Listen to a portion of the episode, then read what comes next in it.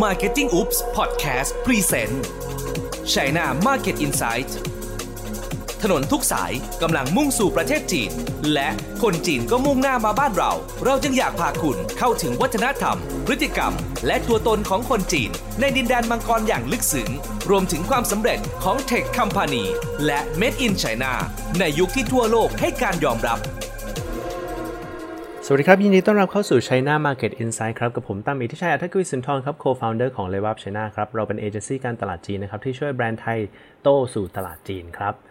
แน่นอนครับที่ผ่านมานะฮะเรามีการพูดคุยกันถึงอีคอมเมิร์ซจีนหรือ online marketing จีนค่อนข้างเยอะนะครับ ไม่ว่าจะเป็นพวกเหม่ยถวนเตี่ยนผิงเสี่ยวหงชูวีแชทอาลีบาบาอะไรต่างๆนะครับแต่ว่าวันนี้นะครับเรามาเปลี่ยน topic กันบ้างดีกว่านะฮะวันนี้นะครับผมได้มีโอกาสศึกษาเพิ่มเติมเรื่องเกี่ยวกับการลงทุนในสตาร์ทอัพจีนนะฮะเพราะว่าหลายๆครั้งเนี่ยที่เราได้ยินกันไม่ว่าจะเป็นอาลีบาบาที่เขาทำอีคอมเมิร์ซที่ใหญ่ที่สุดในตลาดจีนแล้วเนี่ยแล้วก็ใหญ่ที่เป็นถือว่าเป็นบริษัทที่ใหญ่มากในตลาดโลกนะครับ หรือว่า Tencent ที่ทำ WeChat ออกมาเนี่ยเราก็รู้สึกตื่นเต้นว่าเอ๊ะเราจะเป็นเจ้าของพวกนี้ได้หรือเปล่า ซึ่งปกติแล้วถ้าใครเคยลงทุนของประเทศจีนนะครับ ก็จะอาจจะเคยซื้อหุ้นของจีนเนี่ยที่ไปอยู่ในตลาดหลักทรัพย์ของอเมริกา หรือว่าของฮ่องกงเพราะพวกนี้ซื้อง่ายนะครับใครๆก็ซื้อได้ แต่ว่าตอนนี้ครับมันมีอันใหม่ออกมานะครับเป็นตลาดหลักทรัพย์แห่งใหม่ที่ชื่อว่า Star Market นะครับ ของเชนเจิ้นนะครับเขาทำมาเพื่อที่จะได้มีการ raise fund หรือว่าการเพิ่มเงินเพิ่มทุนนะครับของบริษัทจีนได้ง่ายขึ้นนะครับ เพราะว่าอะไรครับคือสมัยก่อนเนี่ยพวกบริษัทใหญ่ ๆ ก่อนที่เขาจะเป็นพวกอาลีบาบาเนี่ยเขาจะต้องเป็นบริษัทเล็กก่อนใช่ไหมครับสตาร์ทอัพช่วงนั้นเนี่ยอาจจะหาเงินมาจากคนที่เป็นเขาเรียกว่า JV หรือว่าเป็น investor เล็ก ๆ ก่อน แล้วกว่าที่เขาจะเข้าตลาดหลักทรัพย์ได้เพื่อขยายโตตัวโตขึ้นไปอย่างเงี้ยครับก็คือต้องมีกำไรมากกว่า 3 ปี คราวนี้จีนก็เลยบอกว่าถ้า ในอนาคตเนี่ยเราต้องการโต เราจะต้องทำให้ R&D หรือว่าการ Research Development เยอะขึ้น ทั้งนั้นจะสนับสนุนสตาร์ทอัพพวกนี้นะครับ ไม่ว่าจะฮาร์ดแวร์หรือซอฟต์แวร์เนี่ยทำให้มันโตและอีกระดับหนึ่งเลย ทั้งนั้นเขาเลยทำตัว Star Market ขึ้นมานะครับ ทั้งนั้นวันนี้นะครับเราจะเป็นหัวข้อที่ชื่อว่า ลงทุนในสตาร์ทอัพจีนอย่างไรนะครับผม โอเค ซึ่งผมจะแบ่งเป็นอย่างนี้ครับเบื้องต้นนะครับจะเป็นเรื่องของว่าทำไมผมคิดว่ามันน่าสนใจนะครับ อันดับแรกเลยนะครับก็คือเรื่องของเอ่อ population ในเมืองจีนเนี่ยที่มี 1,400 ล้านคนนะครับ 1,400 ล้านคนเนี่ยมีคนใช้อินเทอร์เน็ตสูงถึงประมาณ 70%นะครับ แปลว่ายังมี room ในการโตนะครับ อเมริกาครับอยู่ที่ 330ล้านคนนะครับ ซึ่งมีคนใช้อินเทอร์เน็ตเกือบเกือบร้อยเปอร์เซ็นต์แล้วทั้งนั้นโอกาสการโตก็จะน้อยลง ทั้งนั้นจีนเนี่ยยังชนะขาดอยู่ GDP ครับ domestic product ของจีนใน1 quarter ที่ผ่านมานะครับโตขึ้น 18.3%ส่วนอเมริกาครับโตขึ้นแค่ 0.4%นะครับคราวนี้เรามาดูอีกด้านหนึ่งครับว่าส่วนใหญ่แล้วเนี่ยเขาจะดูว่าประเทศช่วงนี้เนี่ยใครลงทุนในด้าน R&D มากกว่ากันนะครับเมืองจีนเนี่ยลงทุนไปประมาณ 2.2%ของ GDP ทั้งหมดนะครับอเมริกายังเยอะกว่าครับอยู่ที่ 3.1%นะครับแต่ว่าถ้าเรามาดูตัวเลขนะครับก็ห่างกันประมาณ1แสนล้าน US ดอลลาร์นะครับด้วยอเมริกาเนี่ยลงทุนอยู่ที่ประมาณ6แสนล้าน US ดอลลาร์นะครับของจีนเนี่ยประมาณ5แสนล้าน เพราะว่าแต่จีนครับก็เลยเห็นความสำคัญตรงนี้นะครับก็บอกสีจินผิงบอกแล้วบอกว่าอยากจะลงทุนตรงนี้มากขึ้นนะครับเป็นประมาณ 7%ของ GDP นะครับก็ต้องมาลุ้นกันว่าทำได้หรือไม่นะครับ ต่อมาครับคือเรื่องของโควิดนะครับในเมืองจีนเนี่ยเขากลับมาเกือบเกือบจะเป็นสู่สภาพปกติแล้วนะครับโดยโดยรวมนะครับก็มีเคสที่ติดเนี่ยประมาณแสนคนนะครับแล้วก็มีคนตายเนี่ยประมาณ 5,000 คน เทียบกับอเมริกาครับคนติดประมาณ 32 ล้านคนเลยนะครับแล้วก็มีคนตายเนี่ยประมาณ6แสน5แสน6แสนคนนะครับเรามาดูวัคซีนกันบ้างดีกว่านะครับวัคซีนเนี่ยในเมืองจีนฉีดไป 388 ล้านโดสแล้วนะครับส่วนอเมริกาเนี่ย288 ล้านโดสอ่าเมืองจีนอาจจะดูฉีดเยอะกว่าแต่ว่าถ้าเทียบกับ population ในเมืองจีนแล้วเนี่ยครับอยู่แค่ที่ 27%ส่วนของอเมริกาครับเกือบเกือบ 90%แล้วนะครับทั้งนั้นจริงๆแล้ว recovery ของอเมริกาเดี๋ยวมันก็อาจจะดีขึ้นครับ แต่ว่าเมืองจีนเนี่ยเขาเร่งการฉีดวัคซีนในเมืองสำคัญสำคัญนะครับผมทั้งนั้นอันนี้ก็จะเป็น driving growth หรือว่าเป็นอะไรที่ทำให้หุ้นเนี่ยมันอาจจะขึ้นได้ เพราะว่าเมื่อ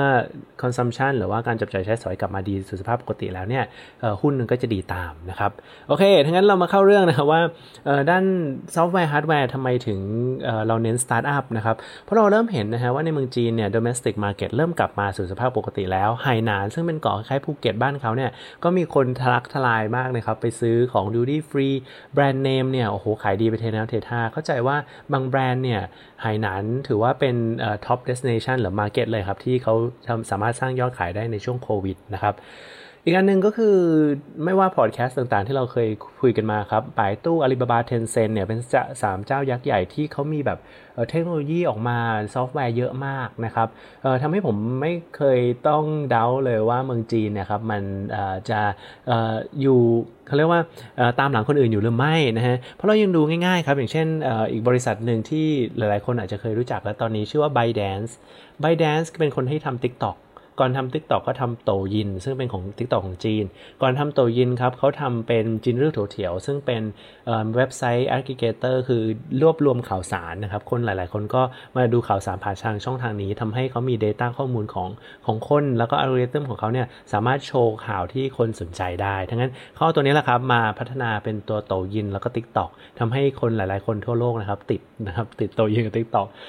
นอกไปกว่านั้นนะฮะหลาย ๆ คนเนี่ยอาจจะได้ยินผมพูดคุยถึงเรื่อง WeChat Pay นะครับ หรือว่า QR Code โดยรวมนะฮะ เมืองจีนเนี่ยคนจีนเนี่ยเขาชอบสแกน QR Code กันมาก แม้แต่ขอทานเนี่ยยังรับ QR Code เลยนะครับเมืองไทยตอนนี้เริ่มดีครับ มีพร้อมเพย์เข้ามา แล้วก็มีกระเป๋าตังค์มีอะไรหลากหลายหลากหลายแบบมากนะฮะ QR Code Payment ก็ไม่ได้เก่าไม่ได้ใหม่เสมอไปนะครับ ตอนนี้เริ่มเก่าแล้ว แต่ว่าอีกอันหนึ่งที่น่าสนใจครับ คือของเมืองจีนเนี่ยนอกจาก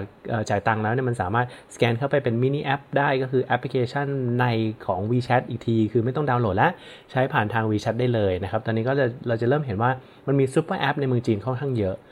พอเราพูดถึง WeChat ครับ อีกตัวหนึ่งที่ทำได้ดีก็คือเหม่ยถวนเตี่ยนผิงนะฮะแอปพลิเคชันเขาทำได้โอ้โหเยอะมากนะครับ แล้วก็โต โตเยอะมากเลยทีเดียวช่วงนี้นะครับ แต่ว่าหลายๆ คนอาจจะเคยได้ยินแล้วว่าในเมืองจีนตอนนี้นอกจากแจ็คหมาที่โดนทางทางรัฐบาลจีนเนี่ยควบคุมใช่ไหมครับเมทวนเตียนผิงด้วยความใหญ่ของมันแล้วเนี่ยมันก็เริ่มมีการทำ antitrust law หรือว่า anti monopoly นะครับอย่าใหญ่เกินไปอย่าเอารัดเปรียบคนมากเกินไปทำให้เมทวนตอนนี้หุ้นตัวใหญ่ๆพวกนี้ครับก็จะเริ่มไม่ค่อยดีเท่าไหร่นะฮะ แต่เราเห็นนะว่าด้านเทคโนโลยีเนี่ยเมถวนเนี่ยเขาโโหโตมากขึ้นเลยนะครับ สั่งอาหารก็ได้จองโรงแรมก็ได้นะครับสแกนเขาเรียกว่าเช่ารถจักรยานยนต์ก็ได้เช่นเดียวกันทั้งนั้นถ้าใครไปที่จีนแล้วเห็นคนใส่เสื้อสีเป็นไรเดอร์ครับเหมือน Grab เนี่ยใส่เสื้อสีเหลืองนะครับโอ้โหอันนั้นคือของเหม่ยถวนเตี่ยนผิงนะฮะซึ่งเยอะมากเกลื่อนตลาดเลยนะครับ ดังนั้นอีกอันนึงนะฮะซอฟต์แวร์ที่น่าสนใจในปีปีที่ผ่านๆมาเนี่ยก็คือเรื่องของ facial recognition ครับอาลีบาบาเนี่ยสแกนหน้าจ่ายตังค์ได้แล้ว แล้วก็มีอีกหลายๆ เทคโนโลยีนะครับ ไม่ว่าจะเป็นใน FlyZoo Hotel สามารถสแกนหน้าเข้าลิฟต์สแกนหน้าเช็คอินสแกนหน้าเข้าห้องนะครับ โดยที่ไม่ต้องใช้ การ์ดเลยนะครับทั้งนั้นตัวนี้นะครับรวมกับทางรัฐบาลจีนเนี่ยได้ใช้ตัว facial recognition ในการหักแต้ม credit score อะไรอย่างเงี้ยในบางเมืองนะครับ ก็ทำให้เทคโนโลยีด้านนี้ไปค่อนข้างไกลนะครับ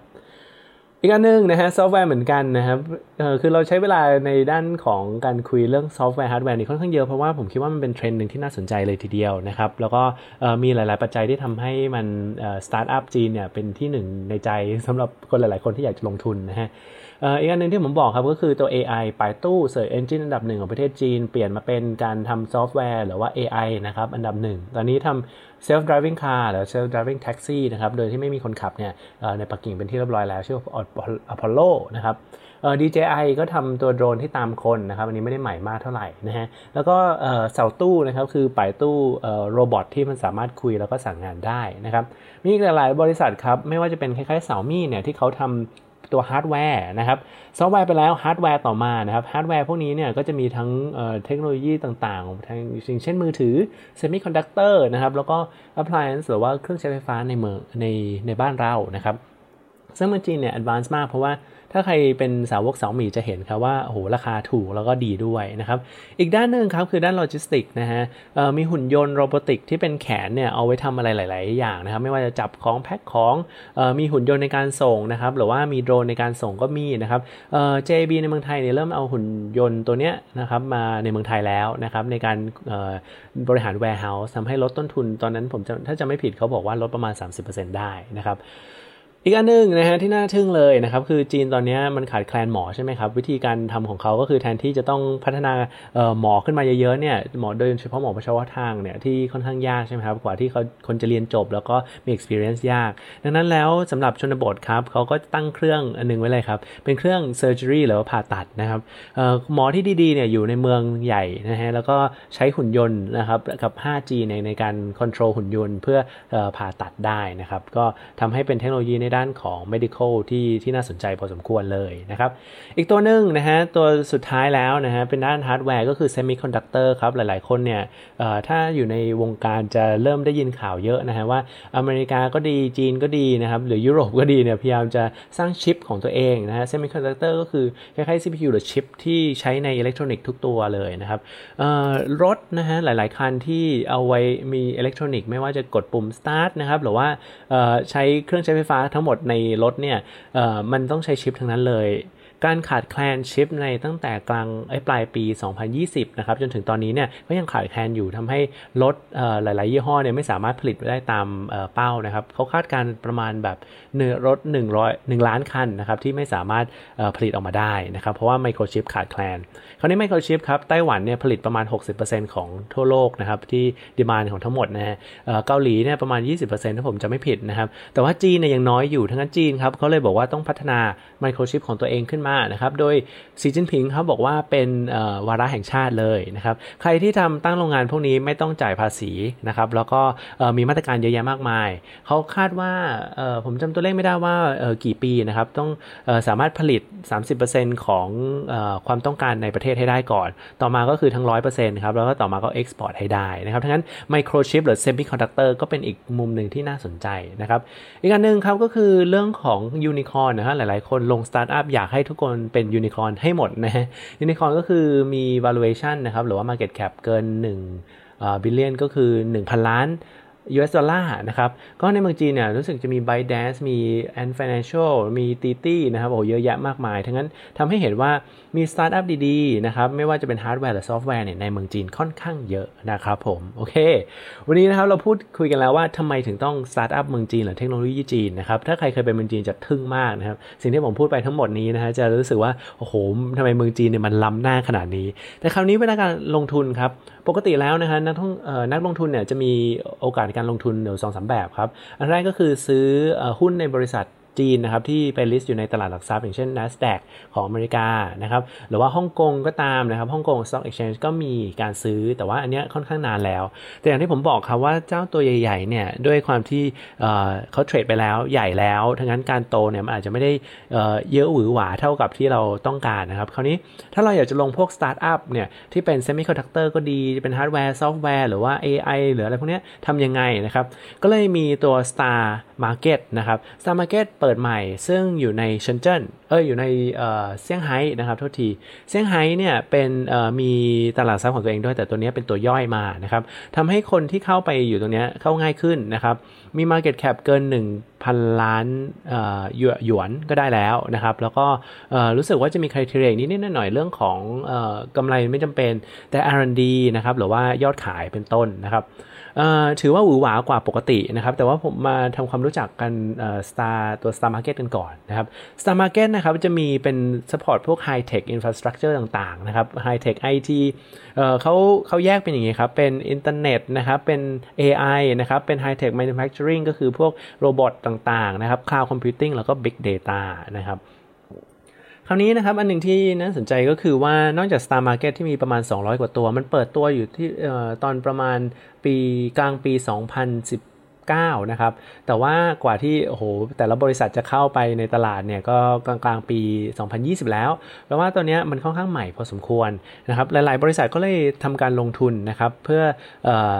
เขาเรียกว่าไปจับมาเก็ตหรือจับการเจริญเติบโตตรงนี้นะครับ โดยคาดว่าตัวที่เป็น Star 50 หรือว่าตัวที่ใหญ่ที่สุด 50 ตัว ตัวที่เข้าขายเนี่ยจะเป็นตัวที่ทำกำไรมากที่สุดนะครับ ทั้งนั้นตัว Star 50 เนี่ยมันก็จะมีแบ่งเป็น Semiconductor ครับประมาณ 26% 25%นะครับเป็น Electrical Equipment นะครับหรือว่า Component ต่างๆ แบบอย่างเช่น Joy Plus Joy Control เกมอะไรต่างๆเนี่ยครับก็จะอยู่ที่ประมาณ 14%นะครับ 14.6%แล้วก็ซอฟต์แวร์ครับ14%เช่นเดียวกันนะครับมีเทคโนโลยีฮาร์ดแวร์ storage อะไรต่างๆ พวกแบบเซิร์ฟเวอร์นะฮะ ก็อยู่ที่ประมาณ8%อ่า8.7%นะครับ แล้วก็ healthcare 6%นะครับ household durable ก็คือของที่ household ต่างๆนะครับในบ้าน 6%นะครับ แล้วก็นอกนั้นก็คือแตกย่อยลงไปนะครับทำให้เราเห็นครับว่าเซมิคอนดักเตอร์กินเปอร์เซ็นต์ไปค่อนข้างเยอะแล้วก็ซอฟต์แวร์นะครับน่าสนใจเลยทีเดียว คราวนี้เรามาดู 10 ตัวแรกกันดีกว่าครับว่ามีอะไรที่เรารู้จักกันบ้างไหมนะฮะตัวแรกครับคือเอ่อ Transsion นะฮะ Transsion Holding นะครับเป็นผู้ผลิตและจำหน่ายอุปกรณ์มือถือนะฮะเข้าใจว่าประมาณ 3 30%ของ domestic Market ก็คืออมือถือที่ผลิตในประเทศจีนนะครับ อันนี้ผลิตประมาณ 30กว่าเปอร์เซ็นต์เป็น Shenzhen Transmission เอ้ Transition Holding นะฮะ ตัวที่2ครับคือปักกิ่ง Kingsoft Office Software นะครับ ตัวนี้เนี่ยรู้สึกว่าจะทำเป็น WPS เป็นคล้ายๆ Word Excel PowerPoint ของจีนนะครับผมแข่งกับ Microsoft นะฮะ ต่อมาคือ Montage นะฮะ Montage เนี่ยคือทำ Microchip นะครับ แล้วก็มี Roborock นะฮะ อันนี้เราเห็นโฆษณาในเมืองไทยแล้วเป็นตัวเครื่องหุ่นยนต์ดูดฝุ่นนะครับที่บ้าน แล้วก็มี China Resource Microelectronics นะครับ อันนี้ผู้รับจ้างผลิตชิ้นส่วนอิเล็กทรอนิกส์ต่างๆนะครับทำให้เราเห็นครับว่ามันน่าสนใจนะฮะ ตัวที่ 6 ครับคือ Raytron นะฮะ เทคโนโลยีตัวนี้ก็คือเอเป็นแผงวงจรนะครับ ส่วนอิเล็กทรอนิกส์ต่าง ๆ นะครับ ไมโครชิปอย่างที่เราว่ากันนะครับ M Logic ครับ อันนี้ก็เหมือนกันนะฮะ เป็นทำพวกกล่องแปลง Smart TV นะฮะ ต่อมาเป็น China Railway Signal นะครับ Railway Signal เนี่ย ตัวนี้ทำสัญญาณและ ระบบขนส่งนะครับ สัญญาณสำหรับระบบขนส่งนะครับผม Ningbo Ronbay นะฮะ อันนี้เป็นผู้ผลิตอุปกรณ์ใช้ในอิเล็กทรอนิกส์และแบตเตอรี่ต่างๆลิเธียมแบตเตอรี่โอ้ อันนึงที่เราต้องพูดคุยกันก็คือตัวแบตเตอรี่แบตเตอรี่ครับแบตเตอรี่ในรถ EV ค่ะหรือรถอิเล็กทรอนิกส์เนี่ยในเมืองจีนมี BYD ที่เป็นบริษัทรถนะฮะที่เขาได้รู้สึกได้สัมปทานในหลาย ๆมณฑลนะครับผลิตรถออกมาเป็น EV นะฮะก็ทำให้เมืองจีนเนี่ยใช้รถไฟฟ้าค่อนข้างเยอะแล้ว แต่ว่าในตลาดโลกก็เช่นเดียวกันครับ EV คาร์ตอนนี้มาอันดับหนึ่งแต่ปัญหาที่ตามมานอกจากเซมิคอนดักเตอร์แล้วก็คือตัวแบตเตอรี่นะฮะทั้งนั้นการที่เราลงทุนในด้านแบตเตอรี่เนี่ยถือว่าใช้ได้พอสมควรเลยนะครับต่อมาคือ National Silicon Industry นะครับเป็นผู้ผลิตนะครับที่เกี่ยวข้องกับซิลิคอนนะครับ ก็อันนี้คือโซลาเซลล์ต่างๆนะครับผมก็สามารถเข้าไปศึกษาเพิ่มเติมได้ อันนี้ต้องบอกก่อนนะครับว่าจริงๆแล้วผมไม่ใช่เอ็กซ์เพรสในด้านการลงทุนนะครับอันนี้เป็นเพียงแค่อยากจะแชร์ประสบการณ์ที่หรือความรู้ที่ผมได้เก็บมาในอาทิตย์สองอาทิตย์ที่ผ่านมาแล้วผมว่าน่าสนใจพอสมควรเลยนะครับดังนั้นสรุปนะครับตอนสุดท้ายก็คือว่าทำไมต้องลงทุนตัว Star Market แล้วก็แตกต่างกับตัวอื่นยังไงนะครับ ใครที่เคยดูนะฮะเชนเจิ้นจะมีเขาเรียกว่า Chinex Index นะฮะฮ่องกงจะมีเอ่อ เหิงเสง Tech Index นะฮะ แล้วก็เราจะมี Star 50 ตัวนี้นะครับ เทียบกันนะครับก็คือนอกจากเมืองที่แตกต่างกันแล้วเนี่ยอินดัสทรีที่เขาอยู่นะครับ ถ้าใช้ Next ที่เซนเจอร์เนี่ยจะมีหลากหลายครับ Healthcare ก็มี IT ก็มี FinTech ก็มีตัวใหญ่ๆ ก็จะมีตัวที่ทำแบตเตอรี่ EV นะครับ ชื่อ CATL นะครับผมมี East Money นะครับที่ทำพวกเป็น brokerage firm แล้วก็พวกเฟนเทคต่างๆนะครับ มีมินมินเดรนะครับถ้าผมอ่านไม่ผิดนะฮะอันนี้ก็คือเป็น equipment ด้าน medical นะครับด้านเทคโนโลยีของทางด้าน medical เขา ต่อมาครับถ้าเป็นเห็ง เหิงเสงนะฮะปกติผมจะเรียกว่า HSI นะฮะเขาทำ IT Internet Business เป็นหลักนะครับ ซอฟต์แวร์เยอะนะครับอย่างเช่น Alibaba Tencent สาวมีควายโฉนะครับ พวกนี้ก็ยักษ์ใหญ่นะครับ แต่อย่างที่บอกครับว่า พวกนี้รัฐบาลจีนเริ่มเอาจริงเอาจังแล้วทั้งนั้นงบประมาณงบทาง การเงินเนี่ยจะไม่ค่อยดีช่วงนี้นะครับ ต่อมาเขาก็คือตัว Star Tech เนี่ยแหละครับที่เราบอกไปก็คือ Semiconductor เยอะนะครับ IT Hardware Software มีหมดนะครับ แล้วก็ตัว Mobile AI Chip อะไรพวกนี้นะครับทั้งนั้นเรามาดูนะฮะว่าจริง ๆ ตอนนี้เนี่ยก็เป็นโอกาสดีในการลงทุนนะครับว่าในเมืองจีนเนี่ยเขาเพิ่งเปิดเป็นสตาร์ทอัพเพราะส่วนใหญ่แล้วถ้าเราเป็นต่างชาติก็จะลงทุนในตลาดจีนค่อนข้างยากนะครับจริงๆพวกนี้ก็ยังยังยากอยู่นะฮะแต่ว่าทางบลจหลาย ๆ ที่เนี่ยตอนนี้เขาเริ่มเริ่มจะมีกองทุนนะฮะชื่ออะไรสักอย่างแล้วก็ Star 50 เนี่ย ก็จะทำให้เราสามารถลงทุนผ่านเขาได้นะครับ เข้าใจว่า KraneShares ก็ถือว่าดีพอสมควรนะครับ ลองไปศึกษาเพิ่มเติมกันนะครับ ก่อนจบนะครับ โอ้โห วันนี้เป็นตอนที่ยาวยาวมากนะครับ แต่ผมคิดว่ามันมีหลาย ๆ ปัจจัยที่น่าสนใจนะครับสำหรับคนที่อยากจะลงทุนในช่วงนี้โดยเฉพาะช่วงโควิดนะครับ ไปออกไปไหนไม่ได้นะครับ ศึกษาเรื่องนี้เพิ่มเติมได้จะยิ่งดีเลยนะครับมีธีมหลาย ๆ อย่างครับว่าทำไมถึงต้องตอนนี้เราตอบไปแล้วว่าทำไมต้องจีนทำไมต้อง Star Market นะครับแล้วทำไมต้องตอนนี้ เพราะว่าอันแรกครับปัจจัยแรกก็คือ US กับ จีนนะครับมีการ trade war เกิดขึ้น การสู้รบกันทางการค้านะครับทำให้ Star Market เนี่ยเป็นอีกตัวเลือกหนึ่งสำหรับบริษัทจีนที่จะเข้าไปเข้าไป list นะครับหรือว่าอยู่ IPO อยู่ในนั้นทำให้ได้รายได้หรือได้เงินทุนเข้ามานะครับ อีกอันนึงครับก็คือเรื่องของเซมิคอนดักเตอร์นะครับเซมิคอนดักเตอร์บอกไปแล้วนะครับว่ากลางปลายปีที่ผ่านมาเนี่ยเป็นปัญหาโลกเลยทีเดียวนะครับตอนนี้ก็ทำให้สีจิ้นผิงครับปฏิญาณไว้บอกว่าภายในรู้สึก 2025 นะครับจะสร้างประมาณ 70%ของเซมิคอนดักเตอร์ที่ใช้ทั้งหมดในประเทศจีน นะครับแล้วก็ by 2030นะครับก็จะต้องร้อยเปอร์เซ็นต์ให้ได้นะครับทำให้ทำให้หลายๆ คนจะต้องลงทุนในด้านนี้ค่อนข้างเยอะแต่เซมิคอนดักเตอร์เนี่ยมันอาจจะไม่ได้ง่ายอย่างที่ทุกคนคิดนะครับ เพราะว่าตัวข้างในเองแล้วเนี่ยไม่ว่าจะเป็นกี่ node กี่อะไรเงี้ยมันมันค่อนข้างจะละเอียดพอสมควรเลย แล้วก็มีหลายปาร์ตี้ ตัวหนึ่งเนี่ยก็ใช้ประมาณ 3 เดือนถึง 6 เดือนก็ยังมีเลยครับในการในการผลิตนะครับทำให้ขาดแคลนในช่วงนี้นะครับผม อีกอันนึงก็คือ five year plan ของเมืองจีนฉบับที่ 14 นะครับ อันนี้ก็พูดชัดเจนครับว่า 1 คืออจะลงทุนนะครับ แล้วก็โตพัฒนาทางด้านของเทคโนโลยี self sufficient ก็คือผลิต เทคโนโลยีของตัวเองขึ้นมาให้ได้นะครับ อันที่ 2 ก็คือการโตของเรื่อง domestic consumption นะครับ คือคนจีนใช้ของในจีนด้วยกันเองนะครับ แล้วก็อยากจะให้บริษัทต่างประเทศเข้ามาอยู่ในอยู่ในตั้งโรงงานในเมืองจีนนะครับ เพื่อที่จะทำให้คนจีนได้ได้จับจ่ายใช้สอยนะครับผม ต่อมาครับก็คือ CO2 emission นะครับ อันนี้ก็จะทำให้เรื่องของแก๊สต่างๆเนี่ยทำให้ EV car หรือว่ารถ EV เนี่ยดีขึ้นนะครับ แล้วก็มีทิศทางที่ดีขึ้นทำให้แบตเตอรี่เนี่ยสำคัญ แล้วก็เซมิคอนดักเตอร์สำคัญเช่นเดียวกันนะครับแล้วก็ซอฟต์แวร์ต่างๆ ในภายในรถนะครับต่อมาครับ innovation นะครับแน่นอนนะครับการลงทุนในด้าน R&D เป็นสิ่งที่สำคัญที่สุดในช่วงนี้นะครับไม่ว่าจะเป็นอเมริกาจีนอะไรต่างๆ ก็จะแข่งขันในช่วงนี้เช่นเดียวกันนะครับผมโอเค อันนี้แหละครับผมคิดว่าเป็นภาพรวมนะครับในการลงทุนในสตาร์ทอัพจีนนะครับ ถ้าใครมีคำถามอะไรนะครับก็สามารถทักเข้ามาได้นะครับ อันนี้ก็ผมถือว่าเป็นอะไรที่ผมชอบส่วนตัวแล้วกันนะครับ เพราะว่าสมัยก่อนเราพูดถึงตัวใหญ่ๆอาลีบาบา Tencent นะวายวายอะไรต่างๆ แต่ตอนนี้เนี่ยมันมี opportunity หรือโอกาสในการลงทุนในสตาร์ทอัพจีนซึ่งไม่เคยเปิดที่ไหนมาก่อน แต่แน่นอนครับ การลงทุนมีความเสี่ยงทั้งนั้นต้องศึกษาเพิ่มเติมกันด้วยนะครับผมถ้าใครอยากจะได้ยินนะครับหรือว่าชอบพอดแคสต์ในด้านของการลงทุนมากขึ้นนะครับ ก็สามารถทักเข้ามาได้นะฮะไม่ว่าจะเป็นของเราเองนะครับใน l e v e l up thailand.com หรือว่าจะเป็นในของ marketing oops ก็ได้เช่นเดียวกันนะครับผม วันนี้ครับผมขอลาไปก่อนนะครับ สวัสดีครับ